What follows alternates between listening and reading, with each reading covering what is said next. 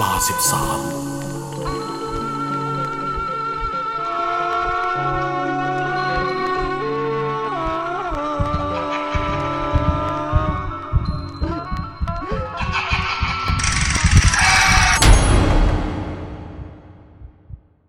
บ้านนาบังบด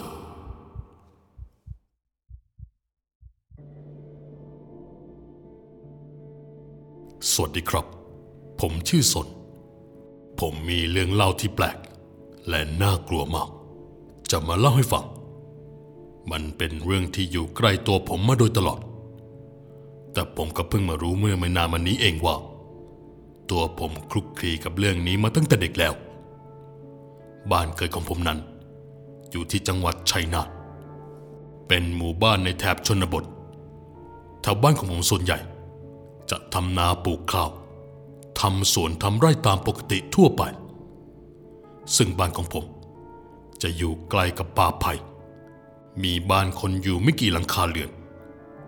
ผมอยู่ที่นี่ตั้งแต่เด็ก และตั้งแต่พ่อเสียไป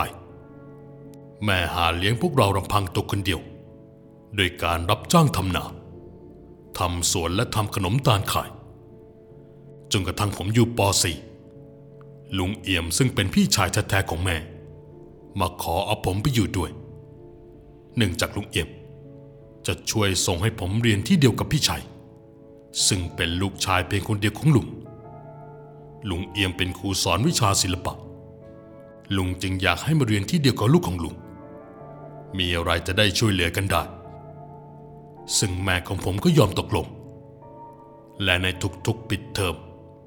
ลุงเอียมจะมาส่งผมให้ได้อยู่กับแม่ มาช่วยแม่รับจ้างทำงานในสวน พอเสาร์อาทิตย์ ผมก็ช่วยแม่ทำขนมตาลเพื่อไปขายในตลาด จนกระทั่งผมอายุได้ 18 ปี ผมก็มีอันต้องหยุดเรียนไปก่อน เพราะน้องสาวอีกสองคน เริ่มมีค่าใช้จ่ายในการเรียนที่เพิ่มมากขึ้น แม่ก็ไม่อยากรบกวนลุงเอี่ยมอีกแล้วเพราะลุงก็ต้องมีภาระหลายอย่าง ผมจึงต้องหยุดเรียน เพื่อออกมาหางานทำตั้งแต่นั้นมา จนได้มาทำงานในโรงงานแห่งหนึ่งของจังหวัดสมุทรสาคร ผมจึงส่งเงินกลับเข้ามาให้แม่ทุกเดือน จนกระทั่งผ่านมาห้าปี น้องสาวคนโตสอบติดมหาลัย ผมจึงกลับมาหางานทำแถวบ้านเพราเริ่มห่วงแม่กับน้องสาวคนเล็ก ที่ต้องอยู่ด้วยกันสองคน และในวันที่ผมลาออก ผมโดยสารรถทัวร์ และต่อรถสำรอ ซึ่งคนในเมืองจะเรียกว่ารถตุกๆ ระหว่างทางลุงขับเอ่ยถามผม ว่าทำไมผมถึงเลือกอยู่ที่นั่น ไม่กลัวเหรอคำถามนั้นทำมาผมสงสัย ลุงแกจึงบอกว่า หมู่บ้านของผม ถูกเล่ากันปากต่อปากเรื่องผีบังบทพอเมื่อหลายปีก่อน หลังจากเหตุการณ์คนหายสาบสูญไปจากหมู่บ้าน ก็มีคนพูดกันว่า วิญญาณที่นั่นเอาพวกเขาไปอยู่ด้วย บางก็ว่าอาจถูกบังตาไม่ให้พวกชาวบ้านหาเจอก็เป็นได้ลุงแกเล่าต่ออีกว่าพ่อของลุงเคยถูกผีบังตา จนเกือบกลับออกมาไม่ได้เหมือนกัน คือในอดีตช่วงหน้าฝนพ่อของลุงไปหาจับกบข้างในป่าไผ่และพบเห็นชาวบ้านสองคนผัวเมียเดินวนไปวนมา จึงรู้สึกได้ถึงความไม่ชอบมาพากลในขณะกำลังกลับออกไป กลายเป็นว่าหาทางออกจากป่าไผ่นั้นไม่เจอ ทั้งที่คุ้นชินกับเส้นทาง และเข้าไปได้ไม่ลึกเท่าไหร่ หายตัวไปสี่วัน แม่ของลุงก็นิมนต์หลวงพ่อมาให้ช่วย หลวงพ่อก็ท่องคาถาสองสามจบ เสร็จแล้วก็เดินนำเข้ามาในป่าไผ่ในระยะที่ไม่ไกลเท่าไหร่ จากนั้นก็เจอตัวพ่อของลุง แกนั่งหมดเรี่ยวหมดแรงอยู่ตรงพุ่มไม้พ่อของลุงลายชาวบ้านฟังว่า พบเห็นสองผัวเมีย มาชักชวนให้ไปอยู่ด้วย เมื่อปฏิเสธ และวิ่งหาทางกลับออกไป ก็พบเห็นศพของผู้ที่สูญหายไป นอนเรียงรายนับได้อยู่จำนวน 14ศพทำให้หวาดกลัวและพยายามหาทางออก แต่ก็ไม่สามารถออกไปได้ สี่วันสี่คืนที่หลงเข้าไปเจอชาวรับแหลกจึงขอร้องให้พาไปส่งที่บ้านและได้ถูกชวนให้มาอยู่ด้วยกัน แต่พ่อของลุงก็ปฏิเสธอีก พวกเขาจึงพาเดินมาเจอศพทั้ง 14 ศพอีกครั้ง สร้างความอกสั่นขวัญแขวน จนไม่กล้าเดินไปไหนต่อ เมื่อผมได้ฟัง ก็ยอมรับเลยว่าในช่วงวัยเด็ก ผมเคยได้ยินเรื่องผีบทบังจากผู้ใหญ่มาอยู่บ้างยอมรับว่าไม่ได้ใช้ชีวิตอยู่บ้านเกิดตลอด เพราะอย่างที่ผมบอกว่าผมไปอยู่กับลุงทำให้ไม่รู้เหตุการณ์หลาย ๆ อย่างว่าเกิดอะไรขึ้น แต่ตอนเด็กแม่มักจะบอกกับผมว่า ไม่ต้องกลัว เพราะเรามันอยู่กันคนละโลกกับพวกเขา ลุงคนขับรถแกก็เล่าจนถึงบ้านพอดี แต่กว่าจะขับมาถึง ก็ปาไปเกือบเวลาหนึ่งทุ่มแล้วครับ ผมจ่ายเงินและขนของลงจากรถลุงแกก็รีบขับออกไปด้วยความรวดเร็ว เมื่อกลับมาอยู่บ้านผมก็มักได้ยินเสียงคนทำกับข้าวในทุกตีห้าเสียงดังโชงเชง มีเสียงตำครก รวมถึงเสียงคล้ายช้อนกระทบกระจานสังกะสี แต่สิ่งที่ผมได้ยิน ก็มักจะเป็นช่วงเวลาเดิมๆไม่มีผิดเพี้ยน ผมเริ่มได้กลิ่นหอมเหมือนแกงอะไรสักอย่างลอยมาแต่ที่จมูก มันเป็นกลิ่นของแกงเห็ด ตอนนั้นมันหอมมาก จนผมต้องพักประตูหลังบ้านออกไปสูดดม เป็นเช่นนี้อยู่ประมาณหนึ่งอาทิตย์ ที่ผมรู้สึกว่ากลินแกงเห็ดของบ้านที่อยู่ข้างหลัง มันเหมือนมีมนต์สะกด ให้ผมต้องเปิดประตูต้อนรับกลิ่นนั้นเข้ามา ในช่วงเวลานั้น ผมเหมือนเป็นโรคจิตเลยครับ และพอเวลาตกเย็นผมมักจะบอกแม่ให้ทำแกงเห็ดให้ผมกินหน่อย แต่เชื่อไหมว่าแม่ปฏิเสธที่จะทำแกงเห็ดให้ผมกินทุกครั้ง แม่ไม่ทำหรอก เครื่องหมด เห็ดก็หมด ไม่ต้องกินหรอกลูก ถ้างั้นสนกินอย่างอื่นก็ได้แม่ ซึ่งผมก็แอบคิดในใจว่า แม่มีความหลังฝังใจอะไรกับแกงเห็ดหรือเปล่าทำไมเวลาขอให้แม่ทำกินทีไรแม่ก็อารมณ์เสียใส่ตลอด ทั้งที่เมนูอย่างอื่น แม่กลับทำให้กินได้ตามปกติ ในตอนกลางดึก ผมได้ยินเสียงของใครไม่รู้ มาเคาะเรียกที่ทางหลังบ้านพอเปิดประตูออกไป ก็เห็นเป็นหญิงชรา ยกหม้อแกงเห็ดมาให้ชอบกินแกงเห็ดไหมจ๊ะหนู ผมไหว้ขอบคุณยายคนนั้น ก่อนที่จะรับหม้อไปเทใส่ชามพอผมหันกลับมา ก็ไม่เห็นยายคนนั้นนะครับ ผมเดานะครับว่า ต้องเป็นยายที่ทำแกงเห็ดในทุกๆตีห้าซึ่งอาศัยที่กระท่อมหลังบ้านของผม ผมจึงรีบเอาเก้าอี้เพื่อปีนส่งหม้อกลับคืนให้ยาย แต่ตอนนั้นผมมาจุกคิดได้ว่ายายแกจะเข้ามาได้ยังไง ในเมื่อมีกำแพงไม้กั้นอยู่ แล้วมันก็สูงประมาณหนึ่งเลยนะ ผมจึงลองตะโกนเรียกแกเพื่อว่าแกจะได้ยินและออกมา ยายครับยาย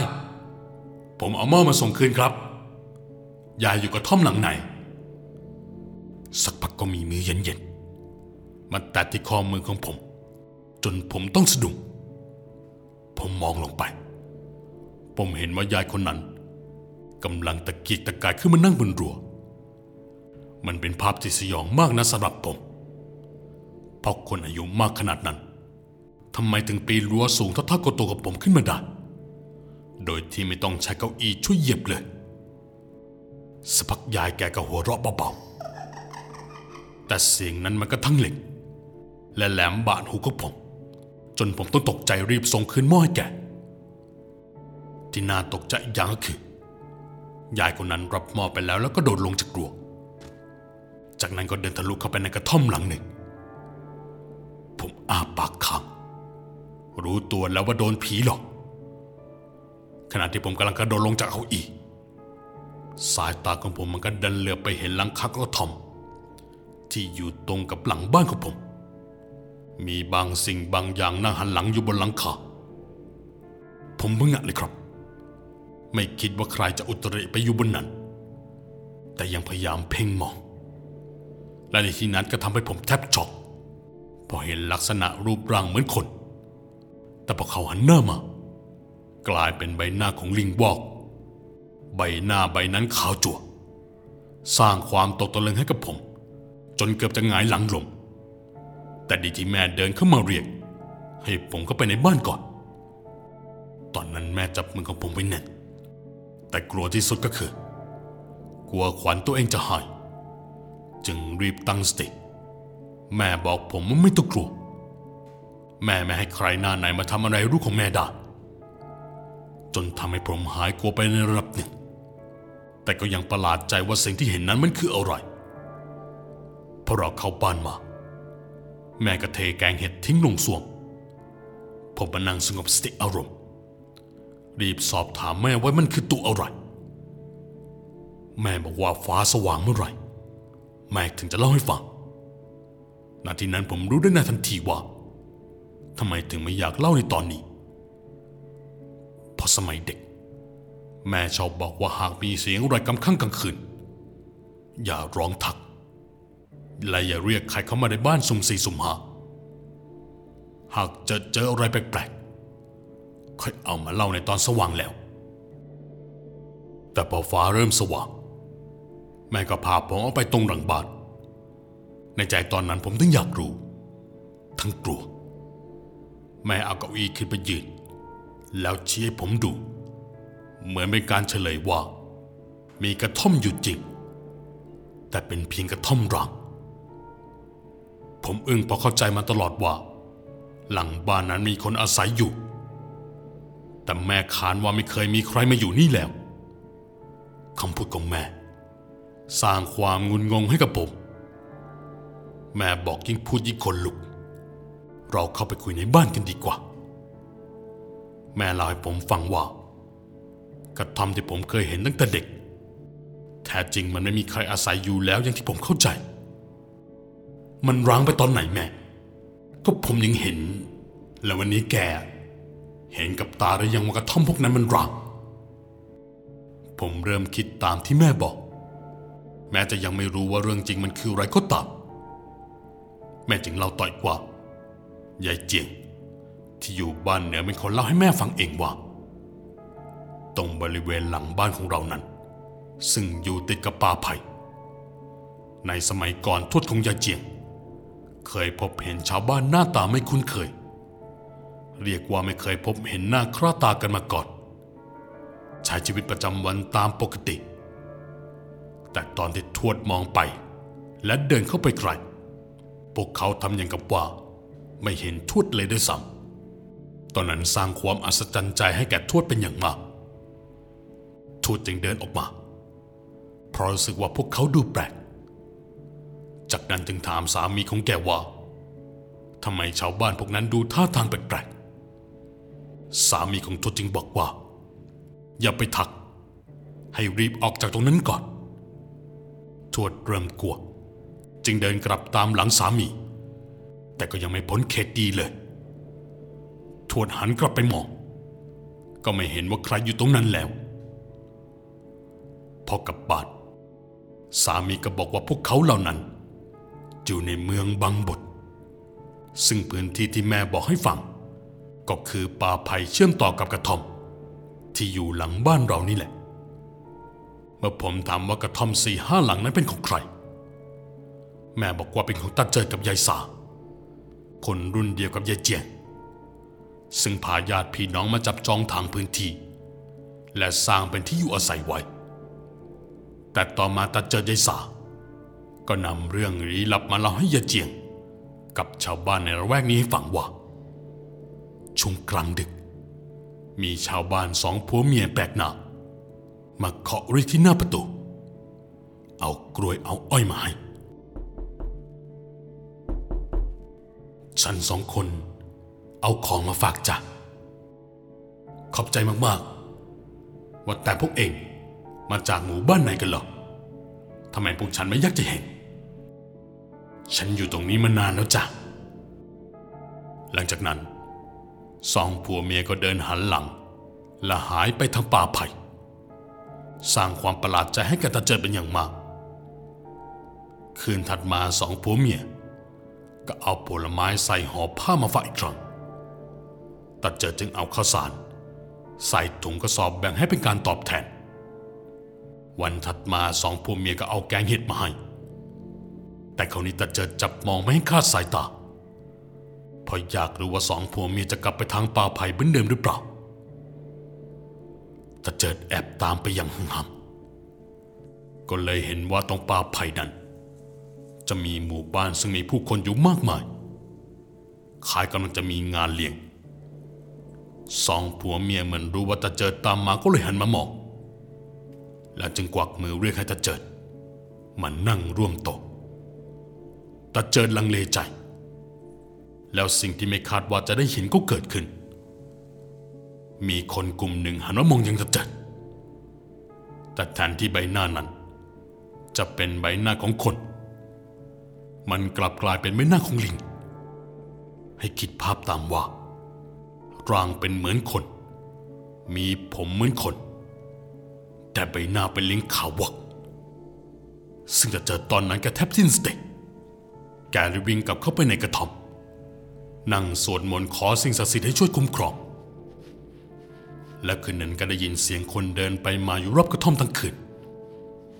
สร้างความหวาดกลัวให้สองผัวเมีย แต่ก็ต้องรอจนถึงเช้า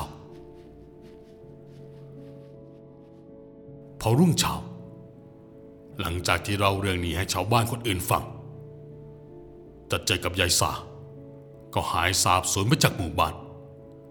พร้อมกับญาติพี่น้องที่มาปลูกบ้านอยู่ติดกัน พวกเขาทิ้งไว้เพียงเสื้อผ้าข้าวของเครื่องใช้ ซึ่งกระท่อมร้างทั้งห้าหลัง แม่บอกว่ามันคือหลังเดียวกับที่อยู่หลังบ้านเหล่านั้นนะครับ อันที่จริงแม่บอกว่าไม่เคยอยากจะเล่า เพราะไม่เคยถูกผีหลอก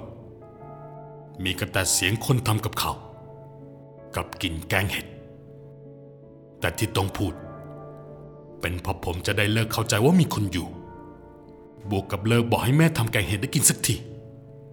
เพราะทุกครั้งที่ผมบอกว่าได้กินแกงเห็ด และบอกให้แม่ทำให้กิน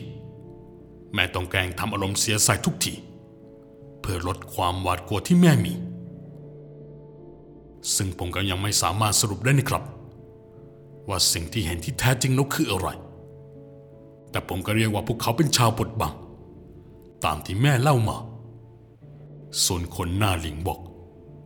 ผมไม่แน่ใจจริง ๆ ว่า มันเป็นวิญญาณประเภทไหน แต่ใครสามารถอธิบายเรื่องนี้ได้ ก็ช่วยบอกทีนะครับ หลังจากนั้น ผมก็ยังคงได้ยินเสียงคนทำครัวอยู่ เพียงแต่ไม่ได้บ่อยเท่าที่เมื่อก่อน เพราะตั้งแต่ผมเริ่มหันมาสวดมนต์และมันไปทำบุญอุทิศให้กับสิ่งที่มองไม่เห็น มันก็เริ่มทำให้ผม แม่และน้องสาว ได้ยินเสียงพวกนั้นน้อยลง จนแทบจะไม่ได้ยิน ไม่ค่อยได้เห็น อีกเลยก็ว่าได้ครับ และลุงราทั้งหมด ก็จบลงเพียงเท่านี้